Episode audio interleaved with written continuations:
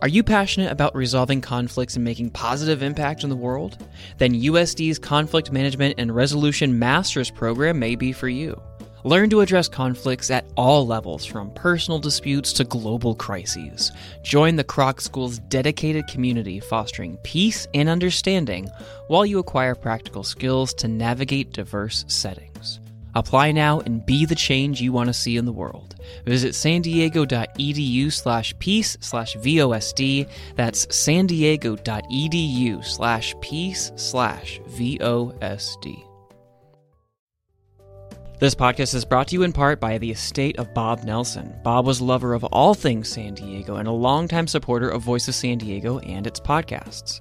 We at Voice of San Diego are honored to have his support during his lifetime and continued support through his estate planning. Join culture creator Ramel Wallace, museum CEO Micah Parzen, philanthropist Irwin Jacobs, and urban agriculturist Diane Moss on season two of Stop and Talk, a podcast about the future of the San Diego region. How can we create a vibrant region that celebrates our cultural richness and economic strength? Find out and hear other San Diego experts on Stop and Talk. Discover seasons one and two now at stopandtalkpodcast.com. That's stopandtalkpodcast.com. oh my god, he's a Taurus and Aquarius compatibility is poor. Okay, that should be the cold open right there. That's the cold open. Cheese It's a whole lot of cheese there. Ooh.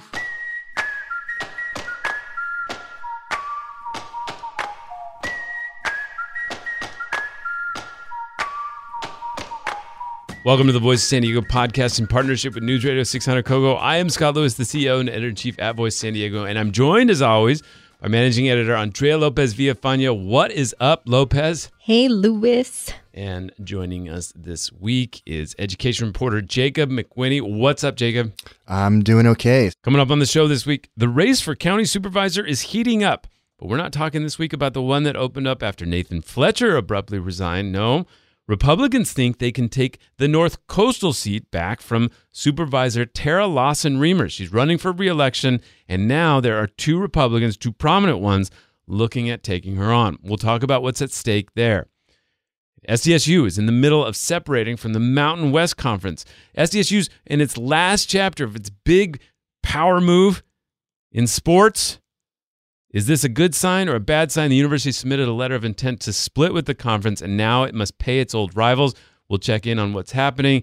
And finally, what's with all the billionaires and their interest in investing in San Diego lately? We'll discuss. That's all coming up. Stay with us.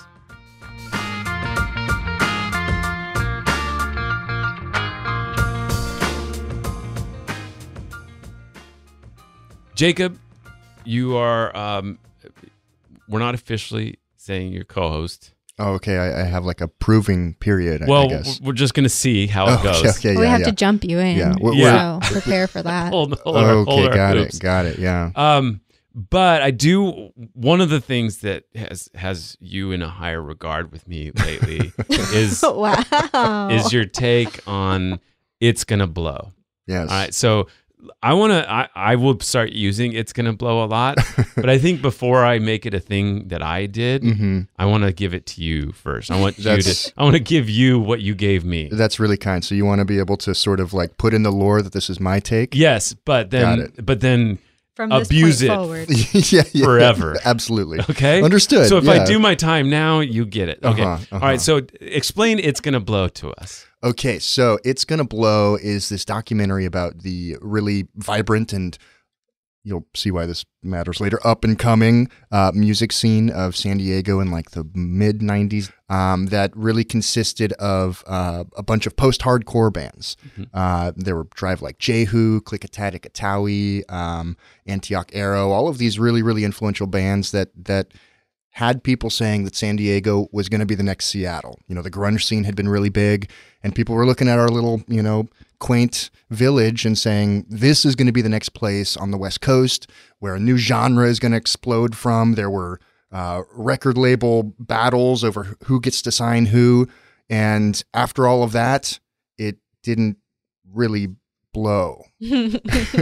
sort of fizzled out, and and uh, ultimately, I my kind of unified theory of how to approach San Diego is that San Diego is the town where it's gonna blow. It's always gonna blow. It's always gonna blow. Yeah. And now, now that you've infected me with that phrase, I I do everything with it.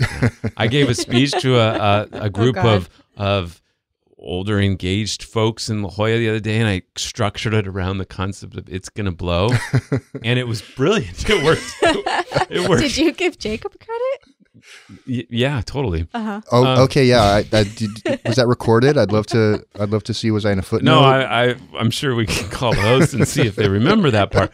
But but but it's it. There are a lot of things in San Diego that are always going to blow. The Padres, Yep. they were going to blow.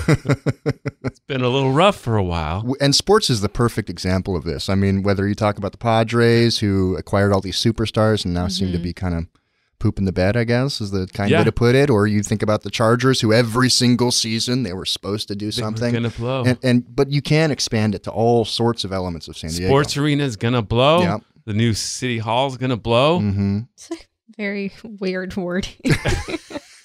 It's going to That's blow. fair, yeah. it's not gonna blow Yeah. up. it's gonna No, blow. it's going to blow. Yeah.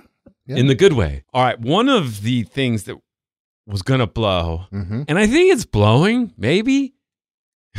In a classic San Diego style. No, in a real like it's Okay. actually blowing up, Yeah. which is it's San Diego State. Yeah. And San Diego State and its athletics are on now a 5-year or more trajectory of Mhm. of they're about to blow. Yeah. They they want a new stadium, they got it. They um they wanted to get the development and everything done and and they wanted to get an MLS team in to prove that they could do that as well. They got that. Mm-hmm. The basketball team reached the very last game of the season, which you want to do, which is the championship. They did not win it, but that's a that was that's pretty good. Yeah. But they got there. They got there. There's also actually educationally, there's this big movement to make SDSU an R1 research university, Right. which again is just more blowage, I guess. All right. Well, of course, the education reporter's got to get real for a second. well, you know, you know, Sports, whatever. that's, that's what that's what you hired me to do. This is a university. Let's talk about education for a sec. All right. Uh, the softball team, I'm going to bring that up. They went to the World Series, or they went to, they won the uh, Mountain West Conference tournament, almost got to the World Series of, uh, of Women's World Series. Oh, you know my cousin's on that team. What? Yeah. Who? Julian. Sellies? Yeah. Really? Yes. You you know Julian Sellies? She's, well, she's my cousin. Yeah. How come we didn't talk about this? I wish you guys could see his face right now. I know her mom. I, well, I met her mom at this at the game a couple times. Yeah, She's- Norma. Yes. Yeah. She's great. She Yeah. she's she's a great hitter. Okay. Well, anyway, the last chapter of San Diego State's ascendance in this moment, the the one the the moment where it truly blows is if the school becomes part of a Power 5 conference. There are 5 power conferences as they're called in this country, mostly around college football. But they're but they're all sports conferences, right? So the SEC, the ACC, the Big 10, Big 12, and the Pac-12 are all these Power 5 conferences. And SDSU really wants to be a part. They don't want to be part of the little Mountain West Conference. Utah got to go to the Pac-12. You know, SDSU's wanted this. Yeah. Now the new stadium and all of the success seems to be lining it up for that. They sent a letter to the Mountain West and said, "Hey, we're we're going to be done with you. Yeah. We're we're done with your little world. We we're want gonna see other people. we're yeah, basically. I, I like to think of it. So imagine you have a partner that you live with, right? Mhm. And you hit them up and you say, listen, you know, it's not working out, but um, I, I want to stay for the rest of the month. Eh, But at the same time, you're up against this, like, your, your lease is about to expire. and so you have to make this decision. Do I leave before my lease lease. expires or do I leave after the lease expires and which doubles how to much you have to pay? Yeah right. but but you let you know your partner know i don't think it's working out over the long term i think we're going to be leaving but can we maybe extend how long i stay for a bit Mm-hmm. and your partner says no we're done Yeah. you know shuts the door Pack and your shit which up. yeah pack your shit up which basically is what happened with the mountain west Yeah, the Mountain West Conference said thanks for your letter. Send us seventeen million dollars. Yeah, which is the which is the exit fee for this conference, And- which would have have doubled had they stayed uh, had they decided to leave after June 30th. Right. Yeah. So the problem is the SDSU has not been invited yet to a Power Five conference or the Pac 12. It sounds like the Pac 12 is probably the natural place, but the Pac 12's got a lot going on. Yeah. There are a couple of teams, California teams, or universities. They're actually universities. They, they, they do things other than Educational sports, you know. institutions. Yeah. they are leaving the Pac 12, and that's causing a lot of tension problems. hmm And so the Pac 12's got a lot going on. They're like, hey, we want And they're also sort of uh, negotiating this new media rights deal that, that may actually preclude them from inviting anybody new before they kind of wrap up that those negotiations. Right. So uh, w- we're all pretty interested in this story, and and I think it, it's it's will the uh, will the university be able to make that payment? Uh, how does they want to do a payment plan? And the Mountain West is like, no, just the Yeah, check's good. yeah. You could just send us a check. Here's our Venmo. Pretty Uh, much, yeah. Uh, so we'll be interested to see. But that is the last step that they need to take to, I think, blow. Yeah, And- Finally. and, it's an it's an interesting situation because I think a lot of things are now up in the air. Right, um, San Diego State took that letter as the breakup letter and said you're out on June 30th. And so while there was this tension about whether or not they leave before June 30th or after June 30th and have that 17 million exit fee they have to pay double to 34 million, now it just looks like they're out of a conference. Yeah. And at the same time, their like new flame has not extended its hand, but their ex has like slammed the door and thrown everything out on the curb, and so it's it's I think it's a a weird position for them to be Yeah. in.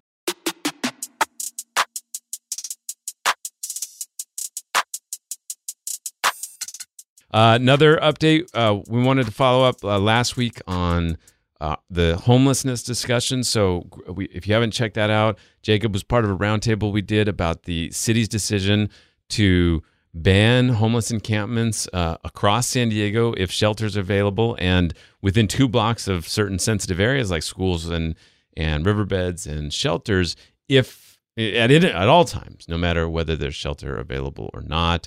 Uh, you uh, provided great input of, of people you'd talked to who were uh, encamped on the streets uh, and their uncertainty about what's happening. So I wanted to follow up. One thing I don't think I articulated well enough then, but I I am I think of all the things that that vote did or didn't do, and we're going to see, it was, and I think Joe LaCava said this on the days that it was the best, most comprehensive and deepest discussion about homelessness that the city council has ever had. I think.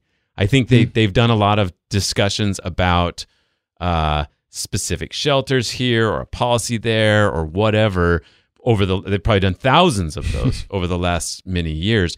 But i think this was the first one where the biggest questions about homelessness were grappled with Mm-hmm. and where the the the depth of the problem was and the the lack of shelters and all kinds of things. All of the biggest issues of homelessness were discussed.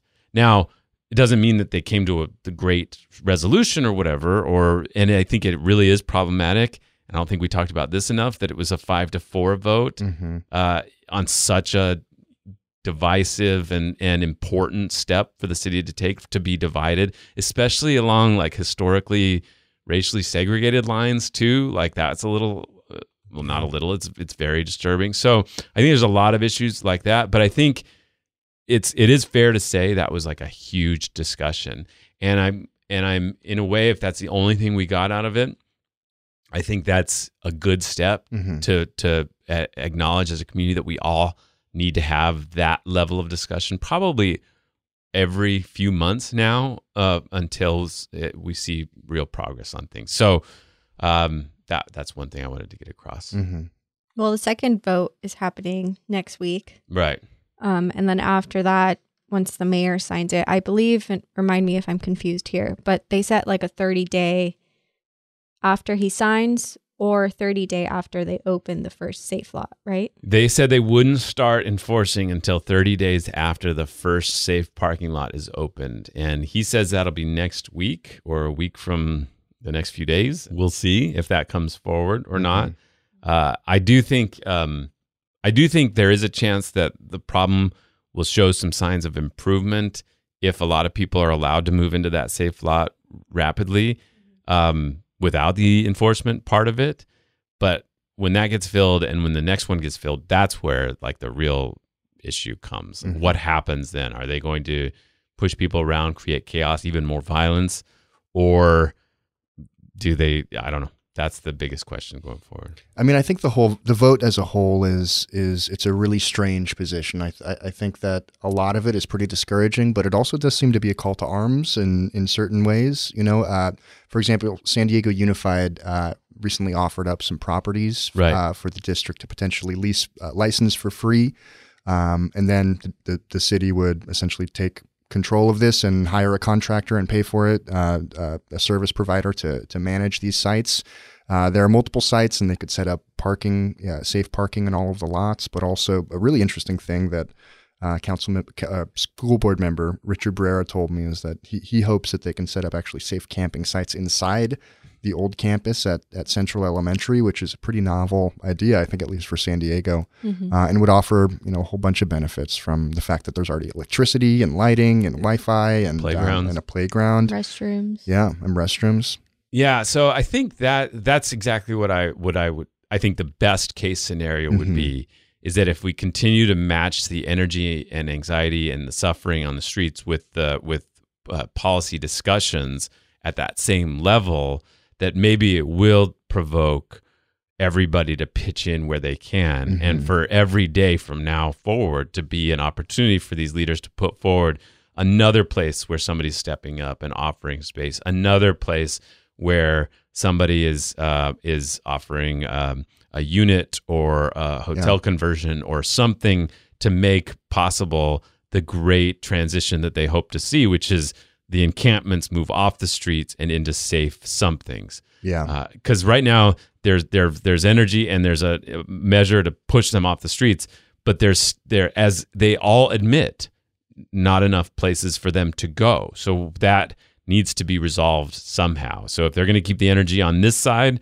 then where's the energy on on the other side, and will it continue? So that was a that was an interesting discussion. And, Um, and kind of, the, I mean, the sooner the better because these things take a long time to roll out. And so these potential sites at, at San Diego Unified Properties are unlikely to come online anytime soon. Right. You know, Uh, also, another update on that um, front: the on July twelfth, uh, another court will be hearing and ruling on.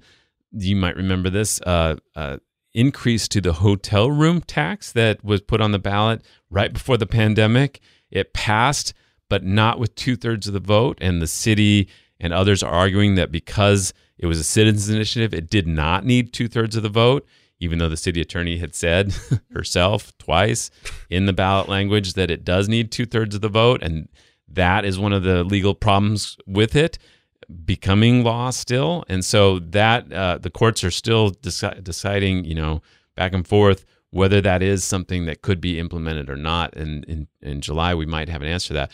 Now, that was uh, money that was supposed to be set aside for a convention center expansion, of course, uh, road repair, but also homeless services and and housing. So uh, that could unleash a significant amount of money if that were to come through, or it's just another court date and nothing will happen because it's gonna blow, but it didn't. Didn't.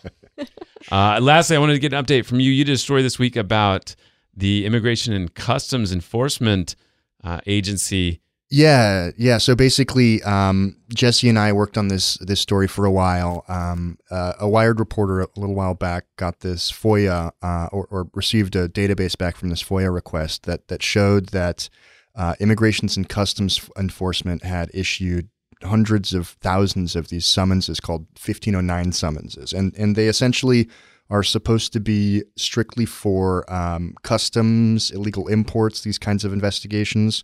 Uh, broadly, you can understand ICE's work to fall into kind of two categories. One is like goods, and the other is people. And these summonses are supposed to be strictly in the goods category of enforcement.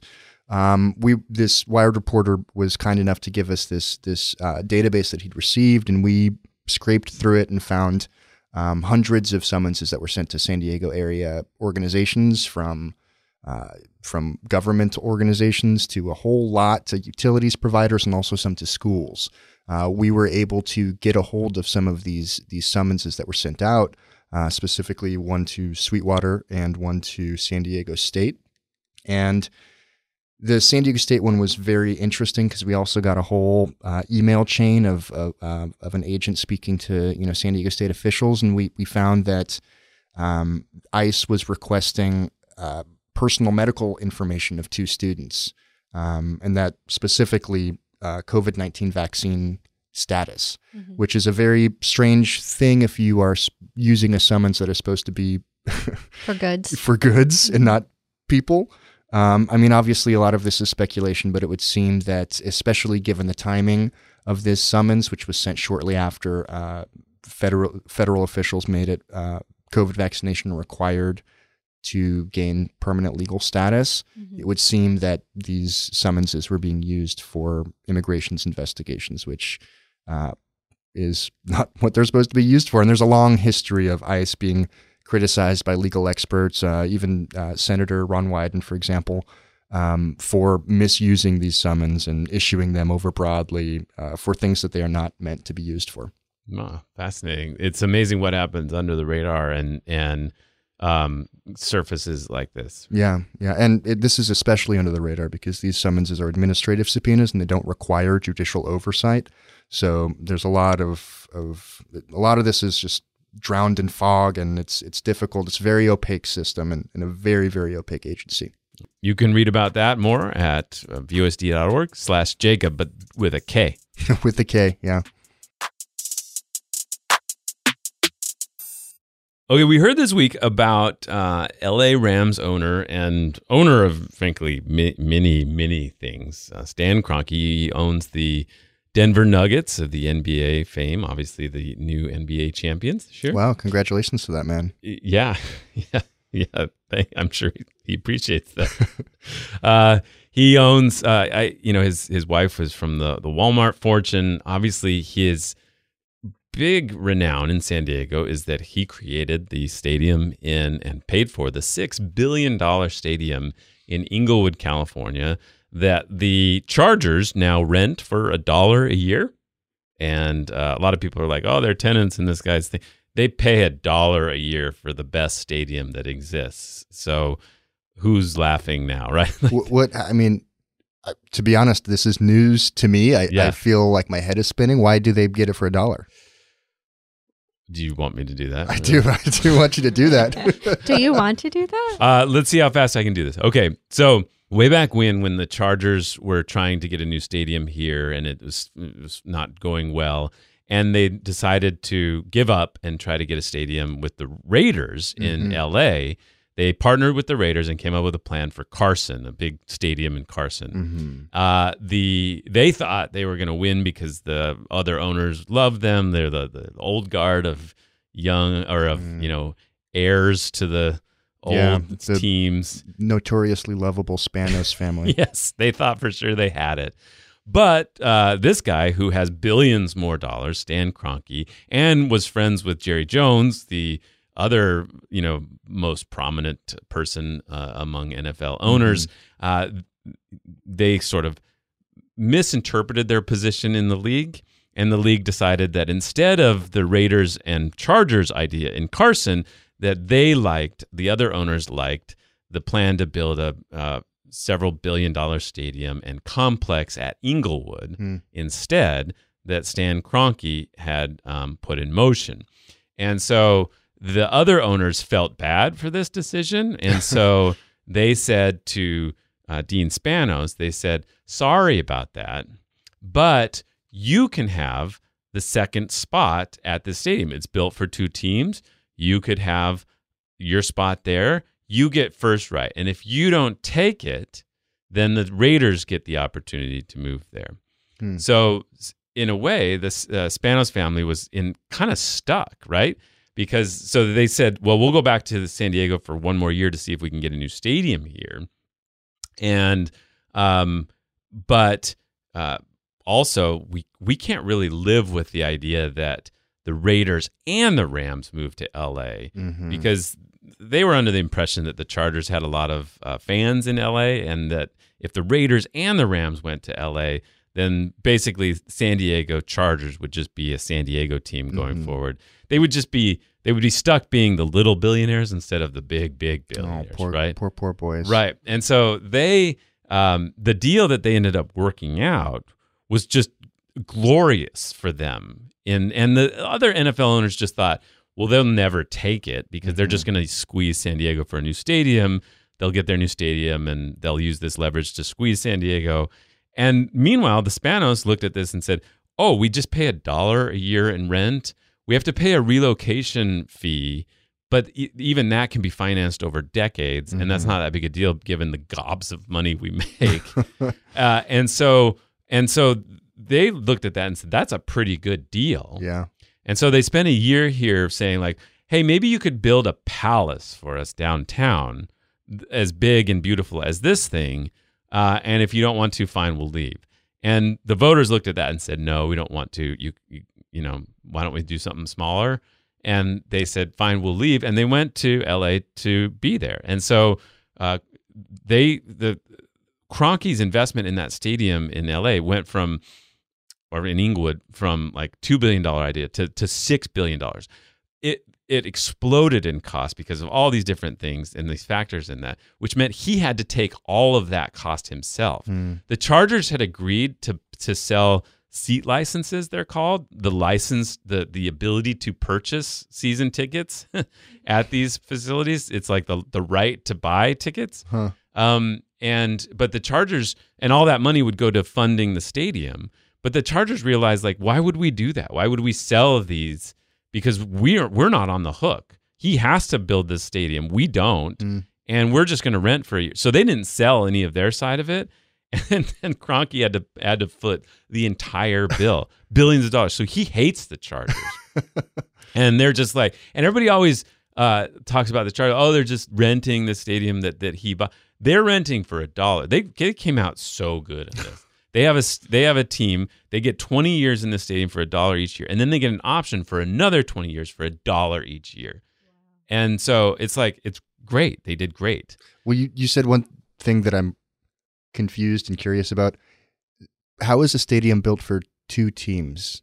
Are there like three Different locker rooms or yeah, something? There's, there's oh, okay. different locker rooms. There's different. Uh, they they built it so that it can change uh, branding really easily. Ah, What? wow. Yeah. So it and all kinds of stuff like Hmm, that. They okay. they that that was one of the the conditions the other owners put on, and that it Mhm. needed to be able to accommodate two teams because they felt like the LA area could handle that. Hmm. And so, um, yeah, it's it's it's an incredibly good deal for the Chargers. So I think it's it's misunderstood a little bit that the Chargers why the Chargers left.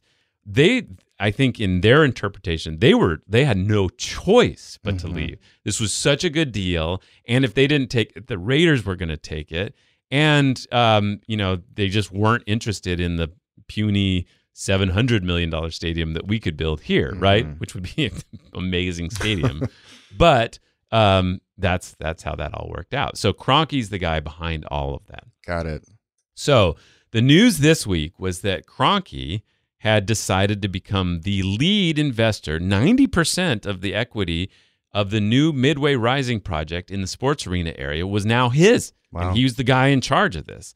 And so this this consortium of uh, uh, partners that had gotten together of affordable housing developer Chelsea, uh, Zephyr uh, developer housing, um, uh, a guy named Brad Termini, who by the way is also one of the owners of the new MLS team. Uh, he is the one kind of the principal involved in this whole consortium. He and and then the Legends Group. This is the group that sells tickets to sporting events and promotes things a lot and and has the connection to Kroenke. And they all pulled in Kroenke, and now Kroenke is the 90% investor. So we have this awkward situation where the Spanos family left San Diego, decided not to invest in San Diego, and now the the guy that sort of built the home for them to move in LA is now investing, you know, a lot of money into this project. There are a lot of sports dudes out there very excited about this because this guy owns an, an NHL team and NBA teams, Mhm. all these football teams. So he's obviously going to bring a big, you know, N- NBA team or something to San Diego when he builds this new arena. Stop. he's not going to. Stop that. This is not a sports story. He is investing in the housing development, several thousand new units that are going to be built in a nice area near coastal San Diego. Very excited about that. They're going to build a new arena, but it's going to be small arena for concerts and for, you know, minor league uh, hockey teams and stuff like that. Okay? Now, Scott, I I know you're saying this, but it's gonna blow. I mean, you, you don't know. You don't. You Are don't- you a sport one of these sports dudes? If if an I will say if an NBA team came to San Diego, I would lose my mind. I would start watching the NBA again. I love basketball. Is you know people have is life. opinions. People have opinions, but the fact is basketball is the best sport. It is. You know, it's a good is. sport. It's, it's it's you know, it's great. It's a it's an engage it's a smaller arena. They, they could absolutely fill it. People would go gaga for it. It Yeah. would be fun. Uh, it's not happening. It stop. Just put it away. At least not because of this. Maybe some other reason. But if you built another arena in San Diego, would have to compete with this. They're not. They can't. They can't build this and have an NBA team. It's just not happening. Hmm. So are, are you saying? Oh, okay. I'm, I'm, I see what you're. Saying. So the the arena that they planned for It's is not going to be big enough for an NBA team. Right. So, you- but building that would mean that they wouldn't be able to build another arena for an NBA team. Right, because the other arena would need the things that this arena is going to take. You know, the concerts and the um, the smaller events and stuff like that. And so So you're telling me that Kroenke coming to build this arena is going to mean that there's never going to be an NBA team in San Diego? that's what I'm telling you. I hate Kroenke. I am very against this arena now. Well, there's a you're not alone. very against this arena now. you're you're not alone. But that's I just They've want to made make this sure. decision that they're not going to make it a big grand arena. Yes, because so I learned this. So y- the the sports arena is what like thirteen thousand seats right now. The new one would be um, like sixteen thousand. Uh, an NBA team, NHL team usually needs like twenty thousand. But to get to that next level, you have to build a whole new like concourse level on top of the arena, and it just adds exponentially to the cost Hmm. of an arena. So sixteen thousand seats you can handle Mhm. but uh, at that next level you got to add so much cost all this uh, exterior supports all these it's a whole new bowl on top and it's Mm. just it's just too much money But he's a billionaire. i Exactly. i have heard I, I thought he just built like a six billion dollar stadium up in, in? LA. This what we don't deserve good things in San no Diego? this is this is what i wanted to clarify is i think a lot of people are like oh dude's gonna drop yeah. a bunch of money on this stuff and we're gonna get the the shiny new arena we wanted and final four is gonna come here and the nba and all that no Yeah. It's not. He this that area can't handle that, by the way, oh, along with several thousand new housing units. They're gonna build a little place for Neil Diamond to come. Well, I guess Neil Diamond's probably not coming. So so so do you enjoy being the bearer of bad news? I enjoy forcing San Diego to confront its darkest realities. So yes. Yes. I think San Diego's strong enough to. I don't know if you've heard me say that. Scott, Yeah, Scott, truth matters, but hope Did you get also that from someone too? No, that was the Scott. that's me. yeah. Okay. But that is the third billionaire that I have identified recently who's come in to drop some cash on San Diego. Who were the other two? The other one was Ron Burkle. Ron Burkle is an LA area billionaire who made his money from uh, supermarkets. Mm-hmm. You know, uh, Fred Meyer. Do you know Fred Meyer? hmm Uh, these sort of supermarkets he helped develop, and now he's a billionaire. Nice. Uh, he had a big stake in Whole Foods for a while. That worked out. Ber- Uh, Burkle does sound like a product that Whole Foods would sell. Uh, he is the owner of the Wave, the San Diego uh, women's uh, soccer team, and they have been installed in San Diego. Uh, the next one, Mohammed Mansour. Mm. He is uh, part of the $500 million uh, ownership group, uh, half and half, basically, with Sycuan. Um, Mohammed Mansour, the Egyptian, you can't, it's funny how every description of him is a British Egyptian billionaire. Mhm. Um, so he is now here with his uh, massive investment. They're going to build. We had a great interview with the CEO uh, of the um, new FC San Diego or Tom San Diego Penn. FC. Yeah, Tom Penn. Look at me, sports. yeah. What, so why does it have to be FC San Diego? That's a pretty boring name. he said, "Well, FC is good enough for Barcelona. Why can't it be Oh, good yeah, enough yeah. for us?" That's that's a And he said the- cop out answer. The biggest, the biggest. he said the biggest uh, dis- decision they have to make is it going to be San Diego Football Club or Football Club San Diego. See, these people are just not thinking big enough. Well, that's that's the thing. If you're a billionaire, what do you got to lose, right? Like Exactly. take some risks, Yeah. right? Uh, But in a name instead of a submersible twelve thousand feet underneath. exactly, exactly. I asked Sycuan, you know, after decades and decades of people using Native American imagery in sports, like you actually are, Mhm. you know, hmm part of that world. Like you could use that imagery more positively or something. Why not do the Kumeyaay or something? And they're Yeah. like, nope, absolutely not, not going there. And so I don't, yeah. So I think they're just going to go with FC San Diego probably. But what's up with all these billionaires? Uh, and then the third billionaire is Kroenke. So Yeah. now there, there's now all these big. So the question is, are we the big city now attracting all these, you know, investments, or are we like being like colonized in Hmm. this like way of like people coming in? We set up these platforms, and they're just like, okay, we will, we'll, we'll take the profits from that. Then Is this what Todd Gloria means when he talks about big city energy? I think so. I guess. yeah. If if Burkle and Kroenke and and Mohammed Mansour want to come buy stuff here, then then we're we're we're now the, the big city. Got it. So now big we can move on to sexy streets. We're going to take a quick break. Stay with us. Are you passionate about resolving conflicts and making positive impact in the world? Then USD's Conflict Management and Resolution Masters program may be for you. Learn to address conflicts at all levels, from personal disputes to global crises.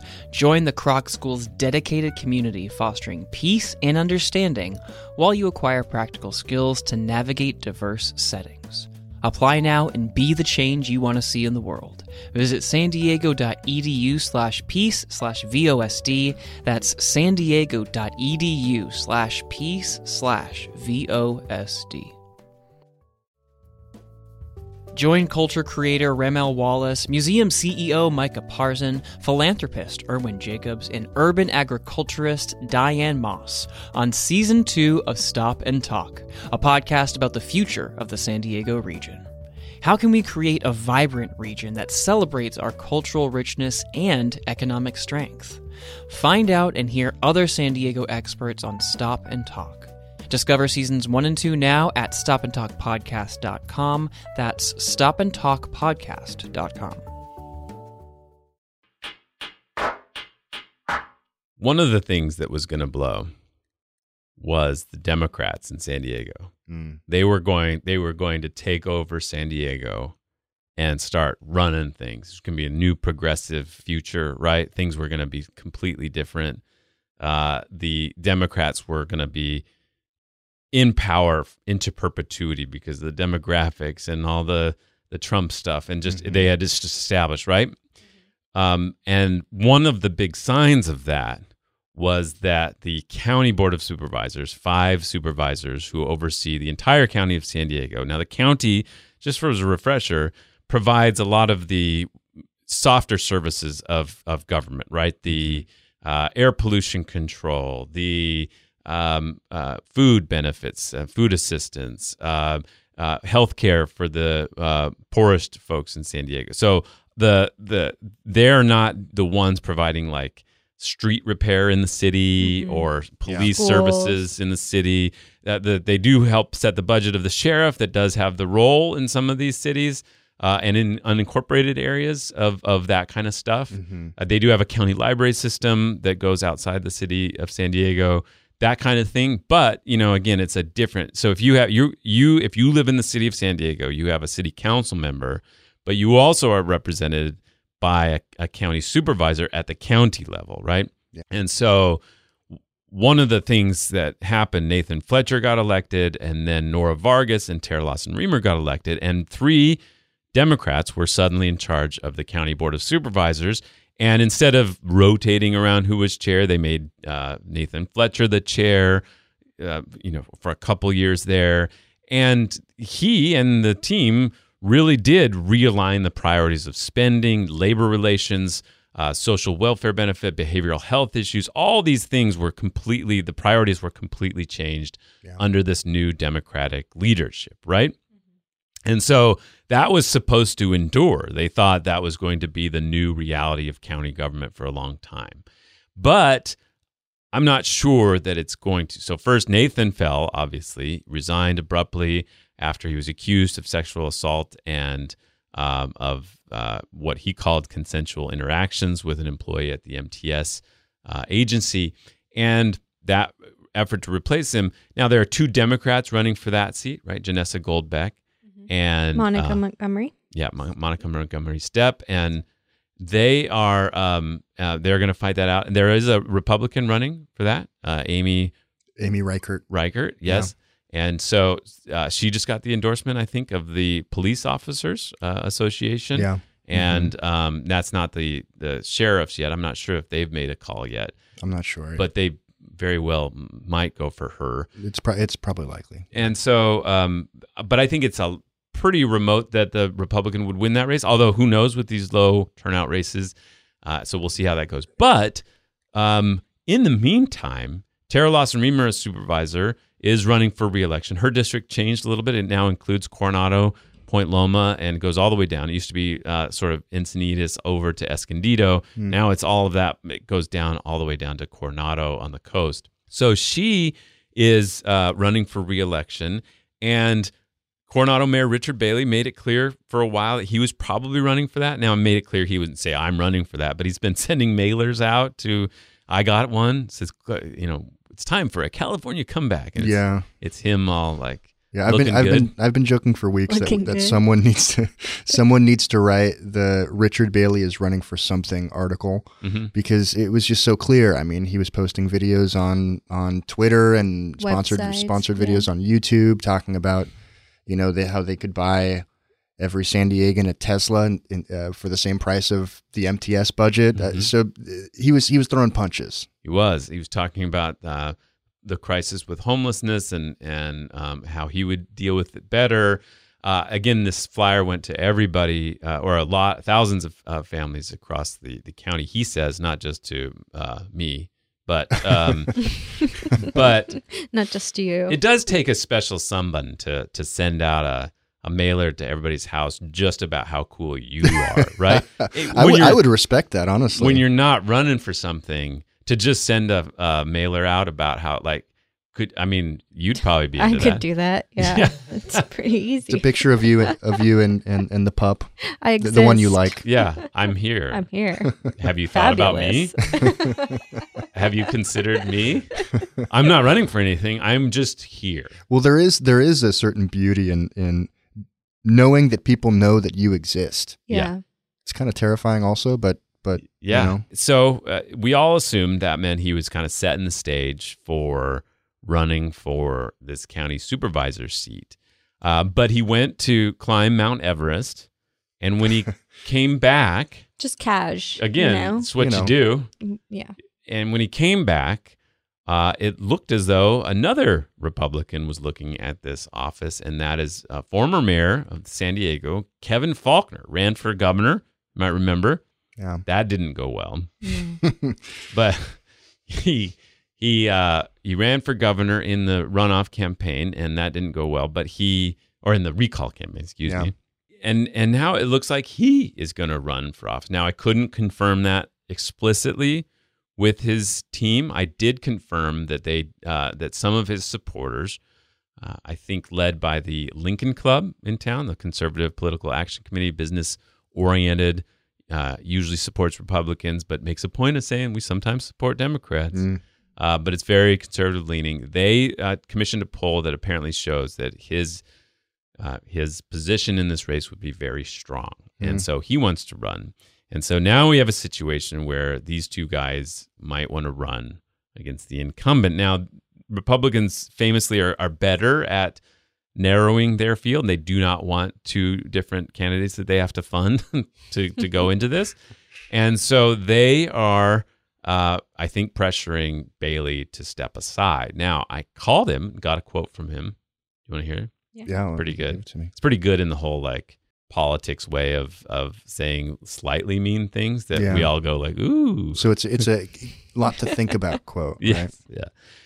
Quote, it's clear to me that the regional problems we face from homelessness to crime to the unaffordability of housing is due to years of bad policy making.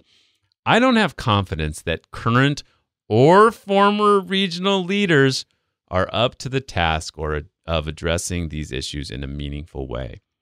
I haven't made a decision, but I am strongly considering running for county board of supervisors. Did you see the shade in that? That is a really spicy sort of subtweet, right? Yeah. You don't you don't name them, but boy, That's, you describe them. that's some some shade. Yeah. Lopez. He could have just said regional leaders. But he made a point to say current or former. former. Yes. So Yeah. uh, that's Cough, the cough. cough. yeah, that's the attack. And you know, this is a tale as old as time, right? You take a long weekend, go to climb the world's highest mountain, and you come back and someone's angling for the job that you were angling for. Yeah, But you never said you were angling for the job. Yeah, but I mean, But people know. yeah, it's so they, I- he should have known. he'd called he'd sort of called dibs on it though, right? I mean, you don't you don't run sponsored Twitter ads if if you aren't interested. if you just want the people to know how awesome you are, Okay, that's maybe. that's that's fair. I it's mean, an interesting race because I think that Bailey would probably win like the Republican Party endorsement if they had to fight because those guys are a lot more ideological mhm. Mhm. and he's more willing to say things sort of directly in that vein. yeah, Faulconer's always tried to have that have that like I don't actually say mean things uh, approach. Um, and so, uh, but Faulconer has the better name ID, probably a little bit more money he's able to pull together. Probably in these races, nobody knows anything, right? Nobody knows Mhm. what a county supervisor does. Do you Yeah. think there's a chance that they would both run? Well, I do more now that he's given this sort of sign that he's not willing to back down. Now we'll see what happens in the next few weeks. So obviously Faulconer has a track record, but when it comes to these sorts of things, oftentimes a track record can- can be a bad thing, especially in this new Republican world that we're living in, where things are a little more squirrely and there's a lot more ideology as opposed to you know, uh, not more ideology, but definitely different ideology. I think that Bailey would hit him on one main thing. Homelessness? N- no, actually, uh, Sandag. Hmm. You know how they all hate Sandag now? Yeah, Well, they all hate Sandag because of Hasan Ikhrata. Hasan Ikhrata is the one that says, like, we're well, if you want these climate goals, then you have to create a lot more yeah, transit and you have to charge people for driving. Like, I'm Mhm. sorry, there's no other way to reach these goals. So you say you want these goals, here's how you reach it. yeah. He's the waiter who brought the receipt. Right. exactly. well, do you know why Hasan Ikhrata is there?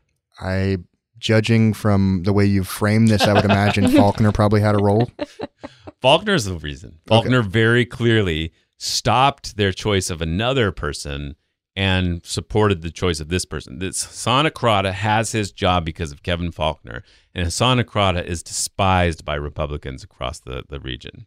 So, But uh, but are these Republican, you know, leaders or the average Republican who's walking down the street? I I, I gotta say I find it hard to believe that the average Republican really even knows what Sandag is. I agree, but, But they, they might have heard about the Driving tax. the driving fee. Ah, yeah, and that pretty much The reason you have the driving fee is because of Kevin Faulconer. yeah, Boom. and, and Boom. that that that did a big that, that played a big role in Laura Lothian's election over in La Mesa. They would they would that would weigh it down a lot. So I'm not sure uh, if that's uh, if that's what they would do or not, but um, it'll be very interesting to see. Are we going to see a mailer? Kevin Faulconer is the godfather of the driving tax. I see it like a like on a crime show, you know, where Yeah. have the crime boss and then like the people on the side Yeah. and their lieutenants and Just for a see a record, Richard like Bailey, that. you can't take that. But you can email me at jakob at vosd.org and we can start to talk about terms. or he's gonna pull a Scott Lewis. Uh, so that'll be interesting. Now, I like to focus on stakes. Mhm. What's at stake here? Um, so I, I I think it's important. So if they're going to talk about unaffordability of housing, and this is a Republican, what he would probably say is like we need more supply of housing, right? But he but um, Bailey oversees the city of Coronado, and the city of Coronado is not allowing more housing to be built there. In fact, is fighting that sort of thing. And so how do you square the need for more supply of housing if you are also your entire uh, effort has been to to keep more Mhm. housing from de- being developed in your town. Now he has a couple responses for this. One is that Coronado is actually one of the more dense places in San Diego. Now I need to fact check exactly what he means by that, but Yeah. um, uh, so there's that. And he says, uh, and this is where I think the stakes play out. We need to build more in unincorporated areas of the county. There's, uh, I don't know if you're familiar too much with this idea of urban limit lines, right? So these in in throughout cities in America, there's this concept of maybe we should draw a line where the city stops and where wildlife can be, right? Uh-huh. and um, in this we have gotten closer to that than we ever have over the last 20 years of discussion Mhm. with uh, the county itself doing a lot to um, stop development in unincorporated areas in in more rural areas or this sort of thing and so that is i think where this new front is going to be where terra lawson remer is part of that group that says no the development needs to occur in existing urban areas uh, and we need to protect uh, environmental concerns outside of those areas. Mm, And I think what he's saying is, nah, we should build homes there. nice. And and so when you talk about stakes, like this is the kind of stakes at play where where it's harder, it's more expensive to build in infill areas in places that are already developed. There's already opposition and stuff like that. hmm But on the other hand, if you keep building out into the wildlands, you're going to have more uh, fire danger. You're going to have more traffic uh, and and impacts from automobile and commuting and um, just sprawl in general, taking away wildland. So Hmm. it's a it that's I think the heart of this uh, the choice. You know, which side of that do you choose? yeah, that's that's an interesting dichotomy. And is it, is And- it your understanding that Faulconer would take a different tact on that? He would just never say.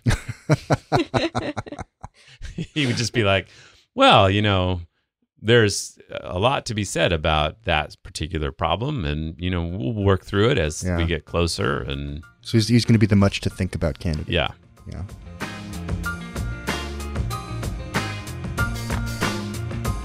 Thanks for listening to the Voice of San Diego podcast, the most popular public affairs podcast recorded in San Diego and designed to ruin your hopes for San Diego. Keep up with all of our coverage and big investigations with the Morning Report, our most popular product. Subscribe at vosd.org slash morning. That's vosd.org slash morning. I'm Scott Lewis, CEO and editor-in-chief at Voice San Diego. Andrea Lopez Villafaña is our managing editor. Jakob McWhinney is our education reporter, and Nate John is our excellent producer who is very good at what he does, and I'm glad he's back. Thanks for listening. We'll talk to you next week.